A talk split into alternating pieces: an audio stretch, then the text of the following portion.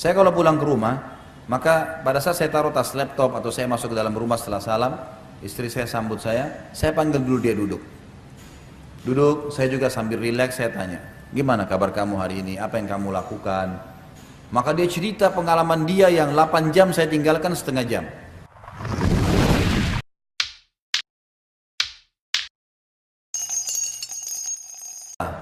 Dunia sebentar dan akhirat target hidupmu. Sabar. Sabar. Baru melahirkan, tentu ibu-ibu dan bapak tahu, anak bayi kadang-kadang nangis malam, kadang-kadang ini mesti dibersihin kotorannya. Ada sabar di situ, gitu kan? Kadang-kadang ada saatnya seorang istri jenuh di rumah, suaminya sabar, jenuh, berhari-hari dengan aktivitas yang sama, masak, cuci, bersihin rumah, masak, cuci, bersihin rumah. Ada waktu dia butuh bersama-sama. Saya kadang-kadang kalau pulang ke rumah, saya capek nih dari pagi saya keluar sampai malam.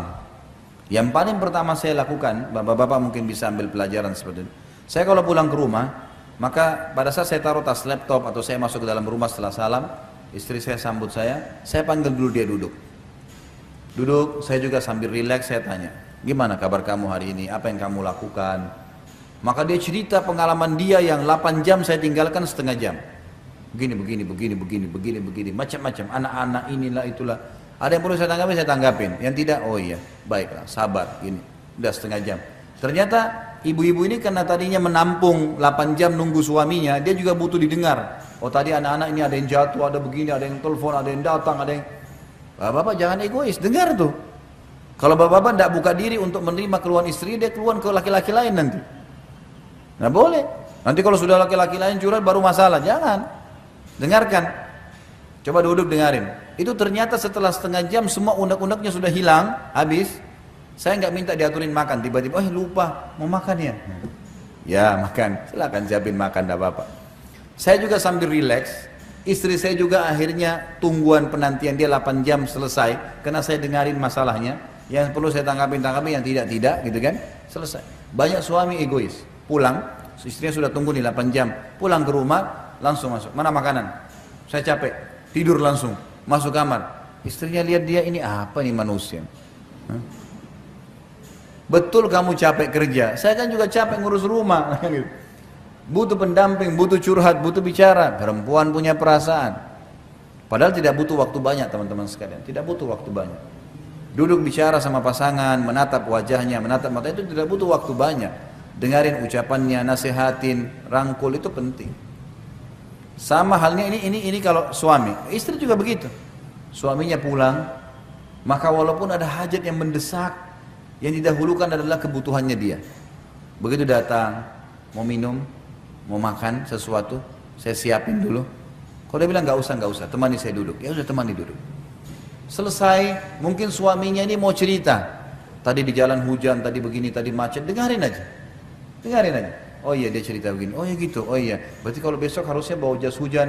Oh kalau mungkin besok begini. Oh nantinya begini. Nanti besok saya siapin sarapan hangat ya. Dan dan dan. Sudah selesai setengah jam. Kemudian sudah lihat nih suami ada lega. Dia sudah sampaikan masalahnya. Karena subhanallah menceritakan sesuatu itu penting ya. Kita kalau kekang sendiri masalah kita. Itu malah jadi masalah. Tapi kalau kita bicara dan Allah jadikan suami istri itu sebagai pendamping untuk itu. Menjadi tempat penampungan. Kita nampung. Setelah selesai ibu mau sampaikan hajatnya apa pun tidak ada masalah. Ini penting untuk diketahui. Ibu-ibu ada rahasia untuk saya sudah pernah sampaikan kalau tidak salah. Bagaimana suaminya bisa memenuhi hajatnya. Penuhi pandangan matanya, penuhi perutnya, penuhi kemaluannya. Itu di laki-laki, gitu kan? Kalau di perempuan dua hal saja. Pandangan mata dan perut. Maksudnya di sini apa yang dia senang dilihat, yang dia lagi pengen dipenuhi. Makanan di rumah siap. Selebihnya itu adalah tambahan. Kalau laki-laki ada tambahan kebutuhan biologisnya. Karena biasanya laki-laki kalau tidak terlampiaskan biologis maka akan jadi masalah. Biasanya emosi itu akan meluap-luap. Jadi kalau ibu-ibu suka lihat suaminya emosional, ini berarti ada masalah di biologis ini. Selain daripada itu biasanya memang ada was-was syaitan, tapi biasanya berpengaruh gitu kan. Di buku Mahkota Pengantin yang pernah saya bawa itu ada penjelasan masalah bagaimana pengaruh sperma yang komposisinya dari api dan udara itu membawa kepada emosi kalau tidak terlampiaskan. Baik. Yang ke sebelas, udah azan belum? Jam berapa azannya?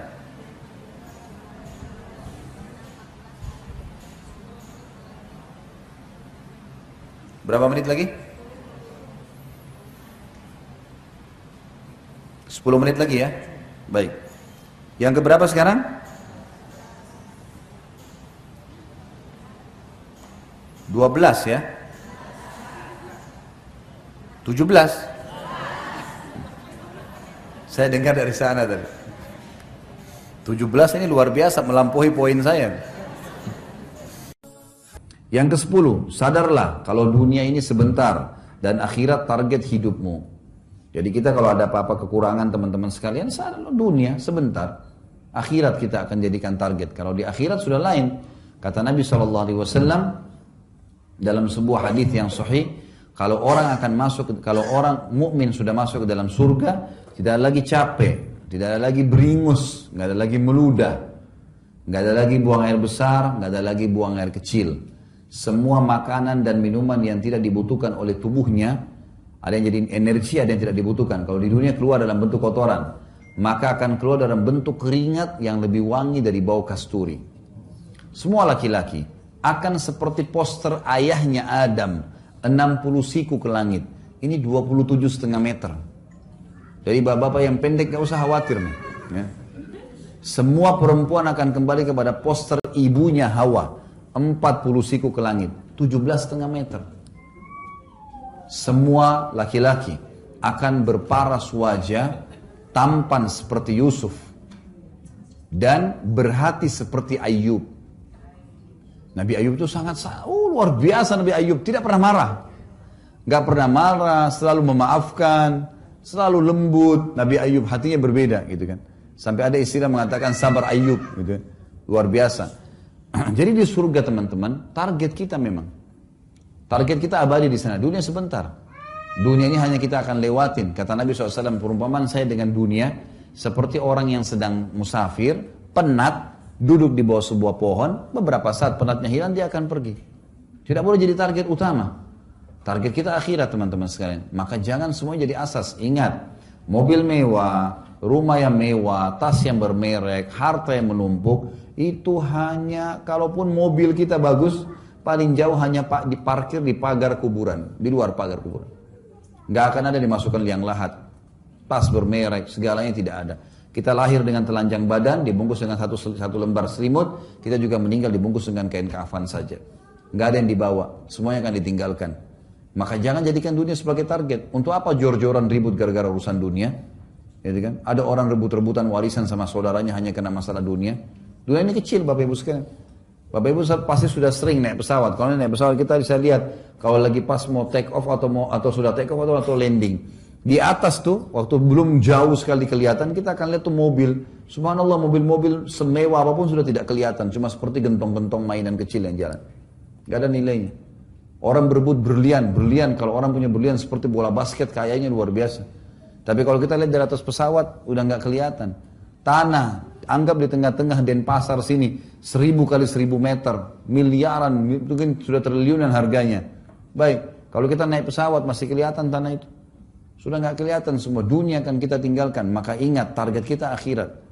Selalu akhirat. Apa pun yang datang dalam bentuk cobaan, kita bisa lalui kalau kita tahu target kita adalah akhirat. Ini termasuk kiatnya. Jadi sadarlah kalau dunia sebentar. Apa yang kita makan hari ini yang ada kita makan, apa yang tidak ada ya sudah. Tidak sempat kita beli ya sudah tunda hari besok. Kapan ada kemampuan. Jadi dimudahkan karena akhirat target. Karena beriman tentang akhirat ini sangat besar manfaatnya. Luar biasa.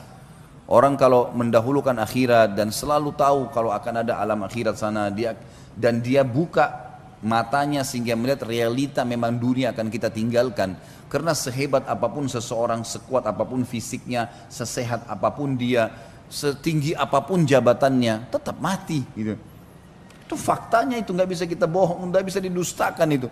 Gitu kan? Dan semua yang kita kerjakan, sebagaimana ada hidup dan mati akan ada hisap di sana, ada surga dan neraka gitu.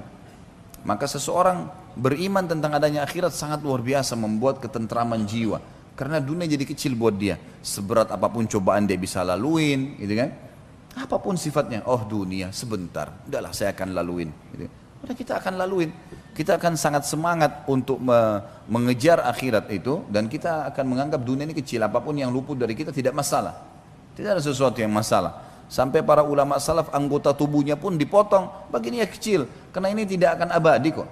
Dunia dia mati nanti dikasih jasad yang baru di akhirat. Jadi orang beriman sangat luar biasa. Kenapa para sahabat bersemangat untuk pergi jihad? Padahal bisa dicincang badannya bisa ditusuk bisa segala macam. Karena dia tahu dia sangat yakin kalau ditusuk nanti saya akan menuju kepada kehidupan abadi itu. Dan semua yang dijanjikan ini pasti ada. Inna Allah la yukhliful mi'ad. Allah nggak bakal mungkin pungkiri janjinya, gitu kan? Uman asdaqu minallahi qila. Siapa yang lebih jujur daripada Allah dalam penyampaian, nggak mungkin salah, nggak mungkin salah.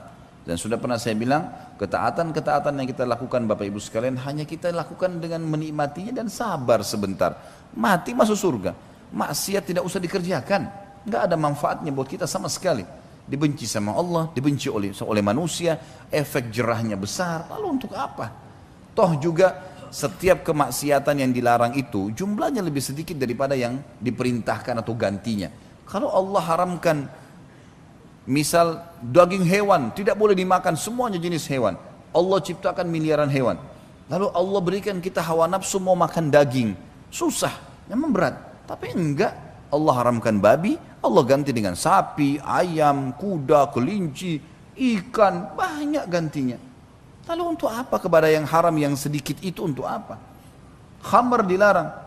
Baik, ada gantinya susu, sirup, madu, banyak gantinya. Terus kenapa harus nyorot yang sedikit itu? Gitu. Sementara orang kalau lakukan kemaksiatan Allah benci dan akan ada hukumannya serta di mata manusia juga tidak disuka orang yang suka dusta, orang yang suka ganggu orang lain, sibuk mencari fitnah apa aib-aibnya orang lain, memfitnah dan seterusnya. Tidak ada orang yang suka. Kalau ada orang yang mendekat pun itu karena ada masalah dunia. Cuma kalau seandainya dia sudah bangkrut atau dia sudah tidak punya jabatan, orang semua menjauh dari dia.